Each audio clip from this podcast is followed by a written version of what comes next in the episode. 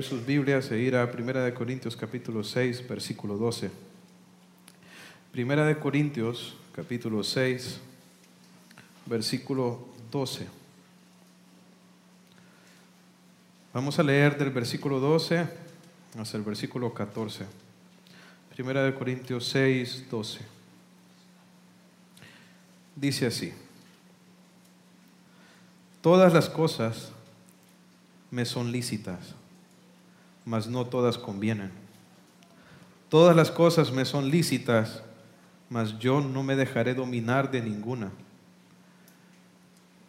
Las viandas para el vientre y el vientre para las viandas.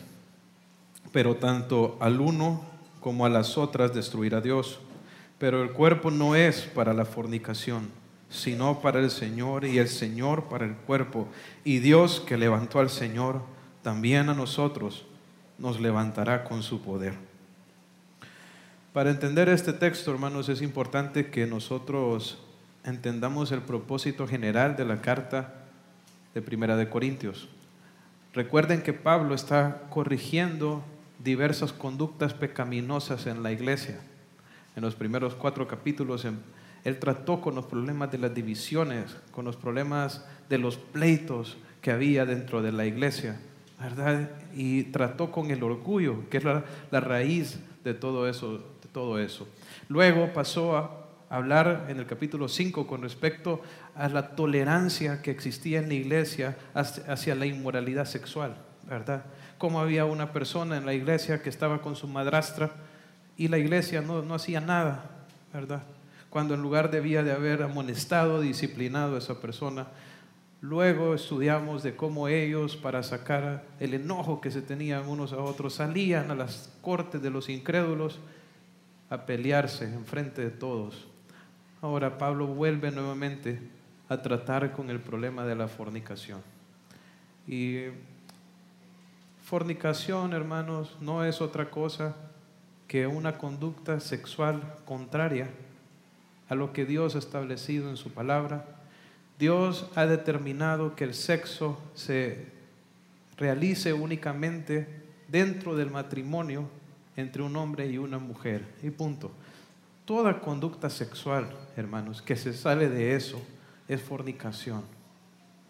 Es fornicación. Esta palabra fornicación en griego es porneia, de donde se deriva todo lo que tiene que ver con pornografía, ¿verdad? Con todo tipo de, de, inmoralidad sexual. El concubinato, hermanos. O sea, que una persona solo se junte y tenga relaciones sexuales, eso es fornicación, ¿verdad? La homosexualidad es fornicación. Ver pornografía, la masturbación es fornicación, ¿verdad? Hoy en día hay nuevas formas, ¿verdad? En que, esto se, en que eso se está, se está realizando, ¿verdad? Hoy en día los jóvenes están mandando fotos de desnudos, etcétera. Hermanos, todo eso, todo, todo lo que me lleva a una conducta sexual contraria a los parámetros que Dios ha establecido es fornicación, ¿verdad? Entonces, es esto lo que Pablo quiere corregir en este pasaje, ¿verdad? El problema de la fornicación. Y es que saben, la iglesia de Corinto estaba excusando, excusando su fornicación de tres maneras, con tres argumentos. Y Pablo lo que hace en esos primeros dos versículos, versículos 12 y 13, es desarmar estos tres argumentos que la iglesia está usando para justificar la inmoralidad sexual y el pecado sexual que ellos estaban realizando. Es importante, hermanos, porque muchas veces nosotros podemos caer en el, en el error de justificar el pecado, incluso con la Biblia. Ahora, pensando en eso, miren cómo comienza el versículo 12. Dice Pablo, todas las cosas me son lícitas, mas no todas convienen. Ahora, ¿qué será lo que está diciendo Pablo aquí? ¿Acaso el apóstol está diciendo que nosotros podemos vivir una vida sin restricciones? Dice, todo me es lícito, ¿verdad? Ahora, si eso fuera lo que el apóstol le está enseñando, entonces ¿qué sentido tendría corregir el pecado? Si, si lo que él está enseñando es que puede vivir sin restricciones, ¿por qué les va a decir a ellos que dejen de odiarse, que dejen de ser soberbios? Por supuesto que no es lo que Pablo está enseñando. Pablo está corrigiendo un problema que tenían los corintios. ¿verdad? Y era que estaban usando la libertad que ellos tenían en Cristo como una ocasión para el pecado. Y les voy a explicar a lo que me refiero. Hermanos, cuando nosotros entregamos nuestra vida a Cristo, ¿cuántos de nuestros pecados son perdonados? ¿Solo los pasados o todos? ¿Cuántos? Todos, hermanos. ¿Aún los pecados que hicimos hoy? Por supuesto que sí. Nuestra salvación no descansa en nuestras obras, sino que descansa completamente en la gracia de Dios que hemos recibido en Cristo Jesús. Somos salvos por gracia, por medio de la fe. Dios nos ha perdonado de una vez por todas, de una manera total, hermanos. Ahora, ¿será que el hecho entonces de que Dios me haya perdonado todos mis pecados me da licencia para yo vivir en ellos? Bueno, como Dios ya me perdonó y aún los pecados que cometa hoy, Él ya me los perdona, ¿verdad? Entonces, yo puedo vivir en pecado. De todos modos, Dios me va a perdonar. Esto es el error en el que habían caído los corintios. Pero en ningún lugar, hermanos, de la palabra de Dios se nos llama a nosotros a usar esa libertad, esa salvación, ese perdón que nosotros hemos recibido en Cristo como un pretexto para pecar. Miren lo que dice Primera de Pedro. Primera de Pedro capítulo 2, versículo 15 al 16. Primera de Pedro capítulo 2, versículo 15 al 16. Dice, porque esta es la voluntad de Dios, que haciendo bien, ¿cuál es la voluntad de Dios? Que hagamos el bien. Hagáis callar la ignorancia de los hombres insensatos, como libres, pero no como los que tienen la libertad como, como pretexto para hacer lo malo, sino como siervos de Dios. Nosotros debemos de usar la libertad que tenemos en Cristo, ese perdón que hemos recibido de, Cristo como un pretexto, hermanos, para pecar. Por supuesto que no, al contrario, Jesucristo nos libertó para que nosotros podamos vivir una vida de santificación, una vida de amor, de fidelidad. Nunca, nunca nuestra libertad debemos usarla como un pretexto para vivir en pecado. Por eso Pablo le dice, todas las cosas me son lícitas, pero mire lo que dice después, pero no todas convienen. La palabra conviene aquí tiene que ver con la idea de que no todo me beneficia, no todo me da fruto. ¿Para qué nos salvó el Señor, hermanos? ¿Para que demos qué? Para que llevemos fruto, ¿verdad? Ahora, ¿cuáles son las cosas que no hacen que nosotros llevemos fruto. ¿El qué? El pecado, ¿verdad? Por eso Pablo dice, bueno, todo me es lícito, pero no todo me da fruto. No todo me beneficia. No todo me hace cumplir el propósito por el cual Dios me salvó. Y claramente el pecado es uno, es uno de ellos. Y si se fijan en el contexto, está corrigiendo la fornicación. O sea que especialmente algo que no me conviene es la inmoralidad sexual. No me conviene. Lo contrario a que sea beneficioso es perjudicial. La fornicación, hermanos, es perjudicial. Nos daña. Y solo para darles algunos ejemplos con respecto a esto, quisiera invitarles a ir a Proverbios. Proverbios capítulo 5 versículo 3. No vamos a leerlos todos, hermanos, así que quisiera que, me, que fueran conmigo en los versículos que vamos leyendo. Yo le voy a ir diciendo el número el versículo que vamos a estar leyendo. Proverbios capítulo 5, versículo 3. Dice, porque los labios, dice, de la mujer extraña destilan miel y su paladar es más blando que el aceite, mas su fin es amargo como el ajenjo, agudo como espada de dos filos. Sus pies descienden a la muerte, sus pasos conducen al Seol, sus caminos son inestables, no los, no los conocerás si no considerares el camino de la vida. Y ahí está hablando con respecto a la mujer extraña. Una mujer extraña, hermanos, es una mujer adúltera, una mujer que no es la esposa de uno este es un mensaje para un hombre, ¿verdad? Para que no se meta, ¿verdad? Con una mujer que no es su esposa, ¿verdad? Ahora, mire cómo dice que es esta mujer. Dice que sus labios, bueno, que ella destila qué? Miel, que su paladar es blando, pero ¿cómo es su fin?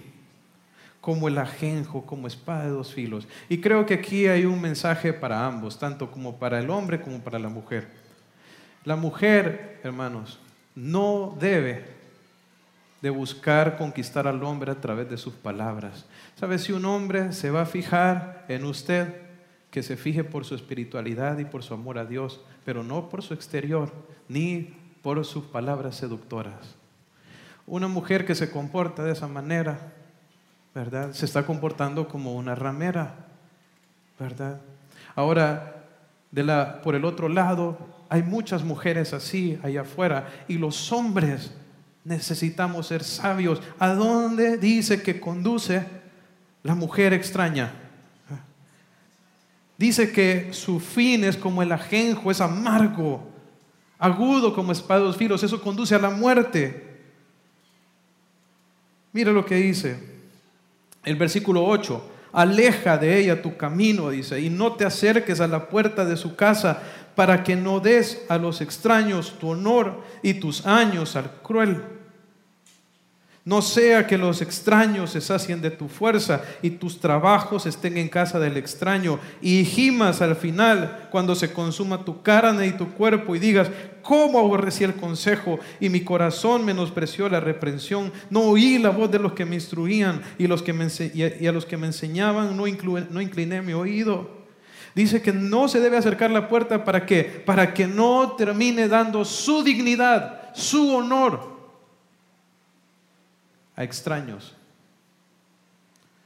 ¿Sabe algo que destruye la dignidad y el honor de un hombre y de una mujer también? Es la inmoralidad sexual. Dice, no sea que extraños se sacien, de tu fuerza. ¿Cuántos hombres adúlteros han perdido todo, desperdiciado sus bienes por andar con mujeres?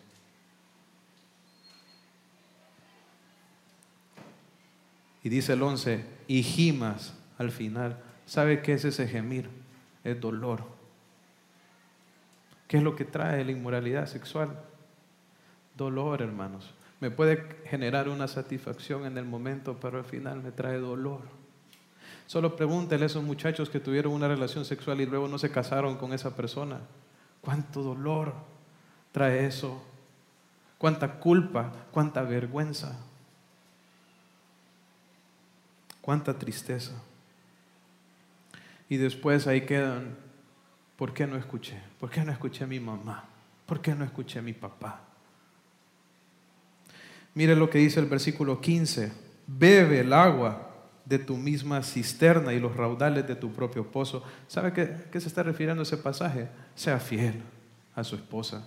Y usted dice, pero yo no estoy casado, pero es que uno tiene que ser fiel desde antes. ¿Saben? Dios no le dijo, perdón, Dios nos sacó cinco costillas de Adán y le dijo, mira Adán, a escoger la que más te gusta. Hay una persona que Dios tiene preparados para cada uno. Y hay que ser fiel a esa persona aún desde antes de casarse. Bebe el agua de tu propia cisterna. Seamos fieles a nuestras esposas por causa del Señor. Ahora, Miren el capítulo 6, vamos a, ahí mismo en Proverbios, vamos a, a ver un poco más con respecto al daño que esto trae.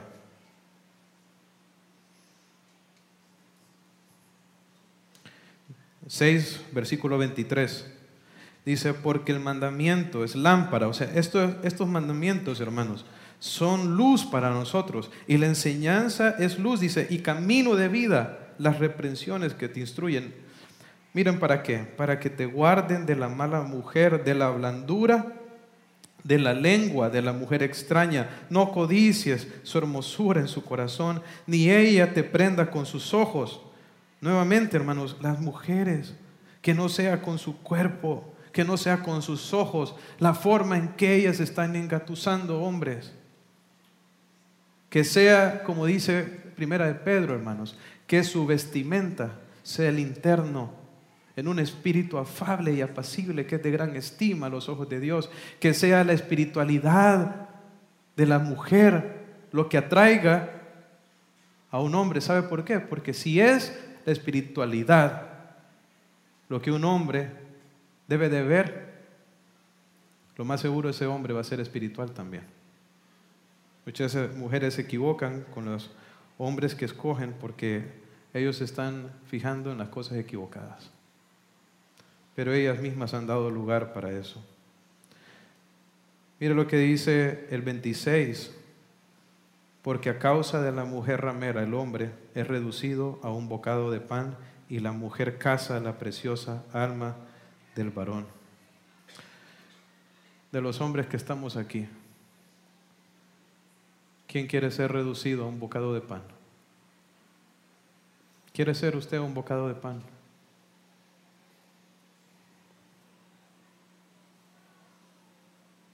Mire el 29.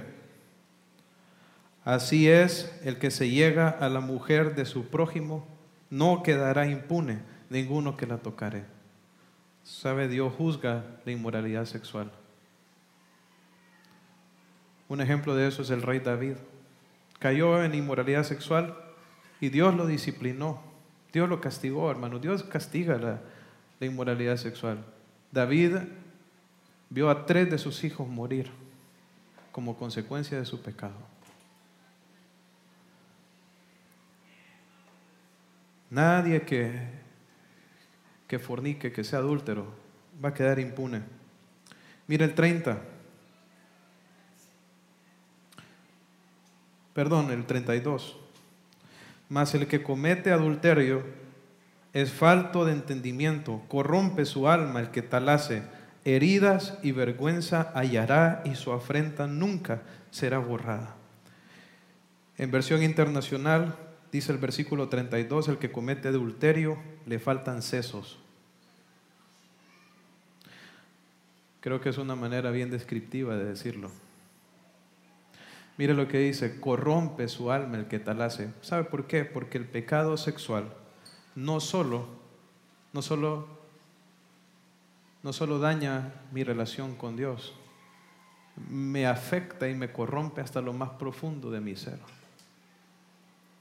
Dice, corrompe su alma el que tal dice, heridas y vergüenza hallará.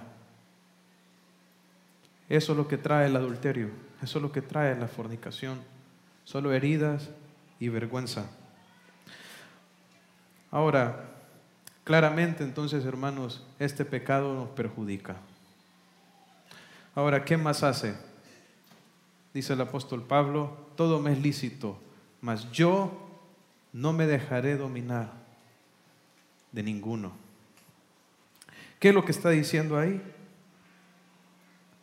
Dice, yo no me dejaré dominar de ninguna. Una de las características que tiene el pecado sexual, todo pecado, pero específicamente el pecado sexual, es el poder dominante sobre la vida de la persona.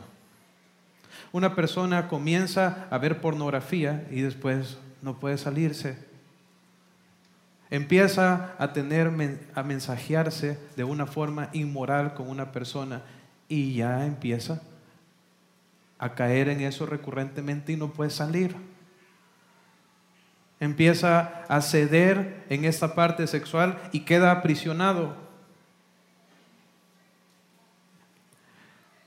Pablo dice, yo no me dejaré dominar de ninguna. Esta palabra dominar tiene que ver con ejercer dominio y autoridad, o sea, enseñorearse. Hermanos, ¿quién es nuestro Señor? ¿Quién es nuestro Señor? Este pecado, hermanos, atenta contra el mismo señorío de Cristo. ¿Sabe por qué? Porque nosotros fuimos salvados para que nosotros le rindamos nuestra vida al Señor Jesucristo en todo sentido. Que Él sea quien nos gobierne, que Él sea quien nos guíe, que Él sea quien nos domine. Pero no la fornicación, no la inmoralidad sexual. Que sea el Señor, hermanos, quien guíe su vida pero que no vayamos nosotros a caer presas de la inmoralidad sexual. Pero para eso, hermanos, no hay que dejarse. Ahí dice Pablo, no me dejaré dominar. Es que hay que pelear. Uno no tiene que dejarse llevar ni caer en eso. Hay que hacer la pelea. Hay que tomar decisiones. ¿Ha estado usted considerando otra mujer que no es su esposa? Salga de ahí. No se deje. Que sea el Señor quien lo domine, que sea el Señor quien lo controle, pero no la inmoralidad sexual. Ahora, dos argumentos llevamos ya. ¿Cuál es el tercer argumento que Pablo está desarmando ahí? Es en el versículo 13. Dice, el vientre para las viandas y las viandas para el vientre. El vientre, hermanos, es el estómago y las viandas es la comida. Otro error que estaban cometiendo los corintios es que ellos estaban viendo al sexo, que el sexo era para el cuerpo, como lo es la comida para el estómago. O sea, ellos estaban pensando que el sexo era únicamente una necesidad biológica, una necesidad física. Y no nos han vendido esa misma idea a nosotros el día de hoy, de hacernos pensar que así como yo necesito la comida, así necesito el sexo. Que es solamente algo biológico. Dice ahí que el Señor va a destruir el estómago y va a destruir la comida. Entonces de pronto ellos decían, bueno, si el Señor va a destruir el cuerpo, entonces hay que usarlo para lo que sea, ¿verdad? Vamos a, vamos a satisfacerlo. Pero en ningún lugar de la Biblia dice que Dios va a destruir el cuerpo del creyente, hermanos. ¿Qué va a hacer Dios con el cuerpo del creyente? Ahí lo dice. ¿Qué dice? Versículo 14. Y Dios que levantó al Señor, también a nosotros, ¿qué? Nos levantará con su poder. ¿Qué va a hacer Dios con este cuerpo, hermanos? De ahí, de las cenizas, del polvo, lo va a transformar en un cuerpo apto para estar en su presencia. Este cuerpo no es para la fornicación, este cuerpo es para el Señor y el Señor para el cuerpo. Estas manos, Jesús las compró con su sangre, hermanos, para que le sirvan a Él. No para la inmoralidad sexual. No para ver pornografía. No, esos, esos ojos no, fue, no son para eso.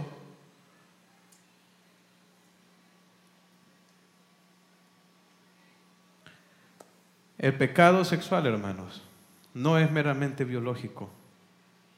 De hecho, es un pecado que afecta hasta lo más profundo a una persona. Es algo bien grave. Lo vamos a ver en los siguientes versículos. Vamos a avanzar. Versículo 15 al versículo 18. Dice, no sabéis, dice, que vuestros cuerpos son miembros de Cristo. Quitaré pues los miembros de Cristo y los haré miembros de una ramera. De ningún modo. ¿O no sabéis que el que se une con una ramera es un cuerpo con ella? Porque dice, los dos serán una sola carne. Pero el que se une al Señor, un espíritu es con él. Huid de la fornicación. Cualquier otro pecado que el hombre cometa está fuera del cuerpo, mas el que fornica contra su propio cuerpo peca. No sabéis, o sea que ellos ya lo sabían, esto era conocimiento común. Y si alguno de los que estamos aquí no lo saben, bueno, hoy lo vamos a saber. Nuestros cuerpos, hermanos, son miembros de Cristo. ¿Qué está diciendo ahí? Este cuerpo, hermanos. Estas manos. Todo mi ser es miembro de quién? De Cristo. Le pertenece a Él. La manera como Jesús hoy en día, hermanos, alcanza personas es a través de los cuerpos de sus hijos. ¿Verdad? Porque para poder presentarle el Evangelio a alguien, ¿dónde tiene que estar mi cuerpo? Tiene que estar ahí. O sea que Dios usa este cuerpo, hermanos. Dios usa estos labios. Dios usa estos ojos, estas orejas, estas manos. Estos son los miembros que Jesucristo usa, hermanos, para alumbrar al mundo. Dice, quitaré pues los miembros de Cristo. Voy a tomar las cosas que le pertenecen a Cristo, que están hechas y dedicadas para su servicio, y las voy a hacer miembros de una ramera, y lo voy a usar para servir al pecado, que dice, de ningún modo, de ningún modo.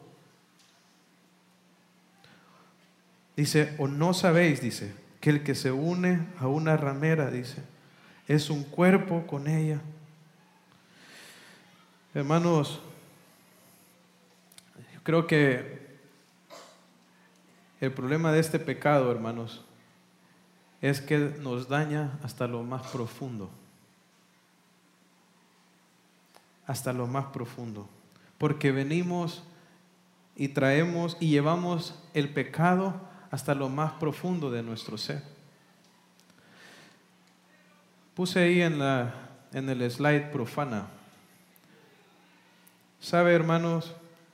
Más adelante nos va a decir el apóstol, este cuerpo es un templo del Espíritu Santo. Dios vive aquí. ¿Verdad? No debemos, hermanos, de usar este cuerpo. Este cuerpo donde el Señor vive. No debemos de contaminarlo con la inmoralidad sexual. voy a dar un ejemplo. Un ejemplo. Solo imaginen, Dios vive en nosotros, ¿verdad? Él está con nosotros todo el tiempo. Imaginen que Imaginen que ustedes estuvieran cuando Jesús estuvo aquí en la tierra, ¿verdad?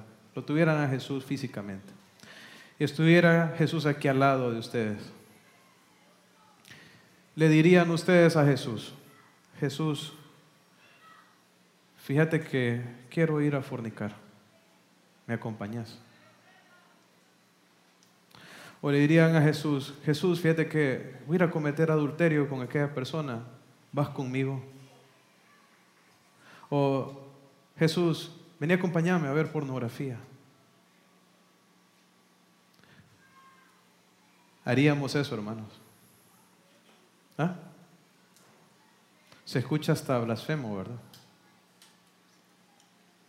Eso es exactamente lo que nosotros hacemos cuando usamos nuestros cuerpos para entregarlos a la inmoralidad sexual, porque Dios está ahí con nosotros y a donde nosotros vamos, Él va con nosotros. nosotros dañamos nuestra relación con el Señor de una manera muy profunda cuando caemos en este pecado. Uno solo tiene que ver el ejemplo del rey David. No lo vamos a leer, hermanos, pero usted puede ir y leer en su casa el Salmo 51, donde David está expresándole a Dios su arrepentimiento por el pecado de adulterio en el que cayó con Betsabé y sabe que perdió David. David perdió su salud, David perdió su gozo, su alegría. David perdió la luz de la vida. David perdió el deseo de servir a Dios por otra fornicación.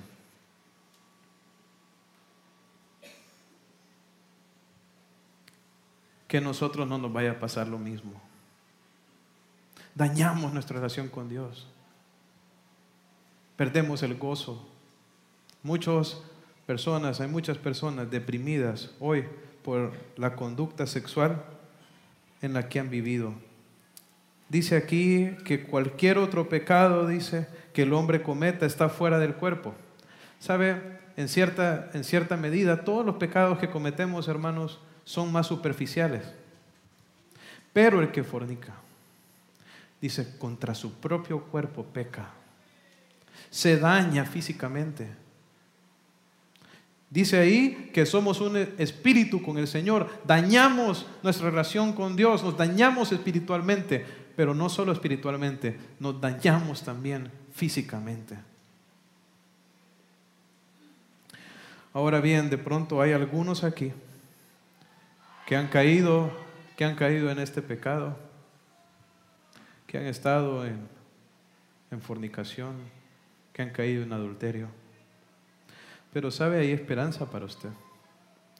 Quisiera que leyéramos Mateo capítulo 21. Mateo capítulo 21.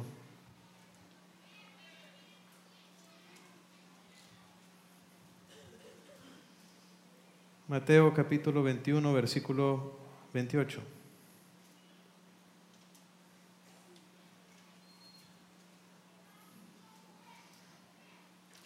Jesús está hablando aquí de una parábola de dos de un padre que tenía dos hijos. Y mira lo que dice, pero ¿qué os parece? Dice, un hombre tenía dos hijos y acercándose al primero le dijo, "Hijo, ve hoy a trabajar en mi viña." Respondiendo él dijo, no quiero, dice. Pero después arrepentido fue. Y acercándose al otro, le dijo de la misma manera, respondiendo él, y respondiendo él, dijo, sí, Señor, voy. Y no fue. ¿Cuál de los dos hizo la voluntad de su padre? Dijeron ellos, el primero. Jesús les dijo, de cierto os digo que los publicanos y las rameras van delante de vosotros al reino de Dios porque vino a vosotros Juan en camino de justicia y no le creísteis, pero los publicanos y las rameras le creyeron. Y vosotros viendo esto no os arrepentisteis después para creerle. ¿Por qué iban, hermanos, los estafadores, que eran los publicanos, y las rameras, adelante de los religiosos al reino de los cielos? ¿Sabe por qué? Porque ellos se arrepintieron y creyeron al mensaje, el mensaje del Evangelio. Si usted se arrepiente de haber llevado una conducta sexual contraria a la voluntad de Dios, de haber ofendido a Dios en esta área, venga Jesús, arrepiéntase. Reciba a Jesús en su corazón como el Señor de su vida y sea salvo. Y Dios le va a dar una nueva vida y va a restaurar su corazón. Ahora,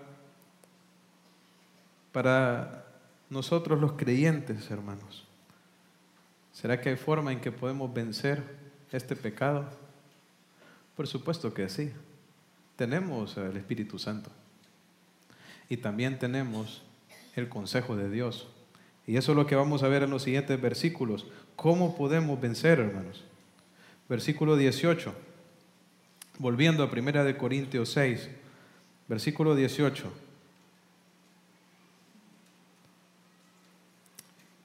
Dice, huid de la fornicación. Cualquier otro pecado que el hombre cometa está fuera del cuerpo, mas el que fornica contra su propio cuerpo peca. ¿O ignoráis que vuestro cuerpo es templo del Espíritu Santo, el cual está en vosotros, el cual tenéis de Dios y que no sois vuestros? Porque habéis sido comprados por precio. Glorificad pues a Dios en vuestro cuerpo y en vuestro espíritu, los cuales son de Dios. Hermanos, les va a parecer sencilla la metodología, pero es efectiva. Este es, este es el plan de Dios ¿verdad? Para lidiar con el problema de la fornicación. Mire lo que dice el 18, huid. Huid, hermanos. Huir es salir corriendo. Sabe que hace poquito pude ver una ilustración bien vívida de esto. Ahorita acaban de desalojar como 5 millones o más de personas allá en Florida, ¿verdad? Por causa del huracán. ¿Qué está haciendo toda esa gente, hermanos? ¿Qué está haciendo? Está huyendo. ¿Por qué? Porque viene un huracán peligroso. Déjenme decirle, hermanos, que más peligroso que el huracán Irma es la fornicación. Y se está llevando más vidas de lo que los huracanes combinados están llevando. Se están llevando vidas, familias. Como el 80% de los crímenes en nuestro país son pasionales. Porque haya habido adulterio, algún tipo de fornicación, etc. Hermanos, esto es algo serio. Y el consejo de Dios es que huyamos. ¿Qué es huir? Es salir corriendo. Y uno de los ejemplos eh, más ilustrativos con respecto a esto lo vemos en el Antiguo Testamento, en la historia de José. No sé si ustedes la han leído, ¿verdad? Pero José llegó como esclavo a la casa de Potifar y resulta que la esposa de Potifar le puso el ojo, ¿verdad? La mujer del jefe le puso el ojo y lo empezó, lo empezó a presionar para que se acostara con ella, ¿verdad? Pero él se negaba todo el tiempo. Un día él entró en la casa cuando, cuando no había nadie. Él, entró a hacer sus labores, pero no había nadie en la casa y ella se aprovechó de ese momento y se asió de él, lo agarró, ¿verdad? Y le dijo, duerme conmigo. Y le dijo él, ¿cómo voy a pecar contra Dios? ¿Y sabe qué hizo? Salió corriendo. Lo agarró tan fuerte que hasta la ropa le quedó en las manos a la mujer. Pero él salió corriendo, salió corriendo y eso es lo que nosotros tenemos que hacer. El problema de nosotros es que nos quedamos, hermanos. Hay reuniones muchas veces de trabajo, ¿verdad? Ya todo el mundo se está yendo, ya me estoy quedando solo con otra mujer. Levántese y váyase. Y no, a mí las mujeres no me hacen. De todos modos es una relación estrictamente profesional.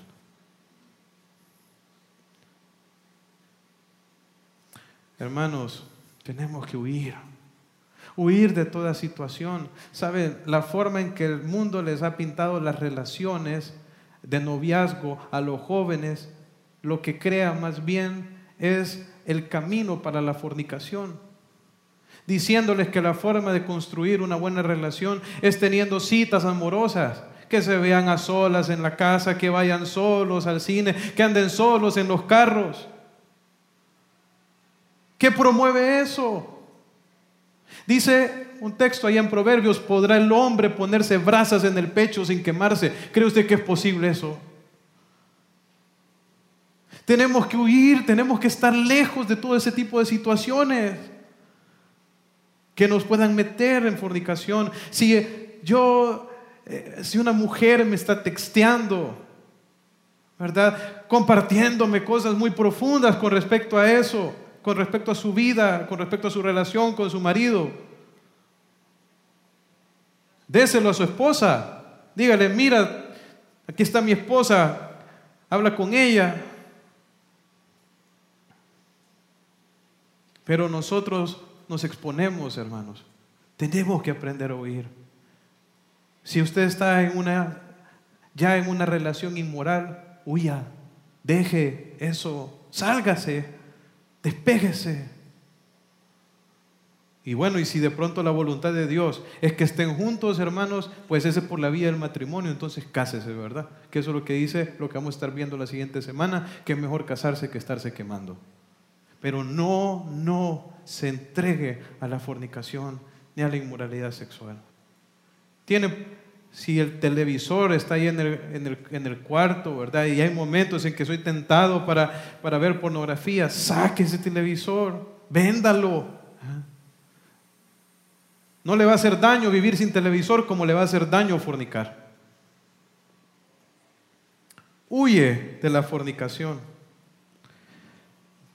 Pero también hay algo que nosotros tenemos que recordar. Mire el versículo 19. O ignoráis que vuestro templo es que vuestro cuerpo es templo del Espíritu Santo. Hermanos, este cuerpo es el lugar donde Dios habita. ¿Sabe un pecado que cometieron muchos reyes en el Antiguo Testamento? Fue meter ídolos en el templo de Dios. Que nosotros no hagamos lo mismo. La fornicación, hermanos, es una forma de idolatría. Porque uno prefiere satisfacer el cuerpo que obedecer a Dios. Entonces lo que estoy diciendo es que yo soy más importante que Dios. La voluntad de Dios no me importa, sino lo que yo quiero hacer. No, somos templo del Señor y no somos nuestros. ¿Sabe otra cosa que yo debo de recordar? Que yo no me pertenezco. En el momento en que nosotros le entregamos nuestra vida a Cristo, nuestra vida dejó de ser nuestra. No solo nuestro interior, nuestro espíritu, nuestra alma, hermanos, también nuestro cuerpo. Este cuerpo es del Señor y no le costó barato.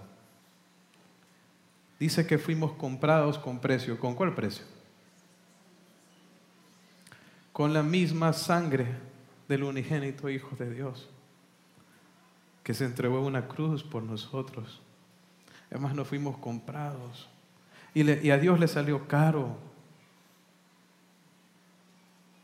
No nos pertenecemos. El problema en esto de la fornicación y en muchos pecados, ¿verdad?, que tienen que ver con cómo usamos nuestro cuerpo, es que pensamos que nosotros somos dueños de nosotros mismos, ¿verdad?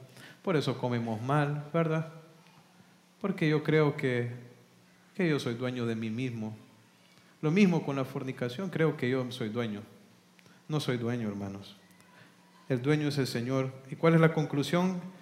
Queda ahí al final del versículo 20, glorificad pues a Dios en vuestro cuerpo y en vuestro espíritu, los cuales son de Dios. ¿Qué quiere Dios que hagamos? Que le glorifiquemos. ¿Sabe qué significa glorificar a Dios? Glorificar a Dios es exaltarle, es dar a conocer sus atributos de santidad. ¿Qué es glorificar a Dios? ¿O cómo glorificamos nosotros a Dios? Cuando nuestra vida es luz y un testimonio para los demás. Seamos luz en el área sexual. Seamos luz siendo fieles a nuestras esposas, poniendo límites, huyendo, guardándonos en esta área. Porque nuestro cuerpo como nuestro espíritu son de Dios, entonces son para Él. Oremos. Padre Celestial, gracias por tu palabra, Señor. Ayúdanos, Señor, a ponerla en práctica, a vivir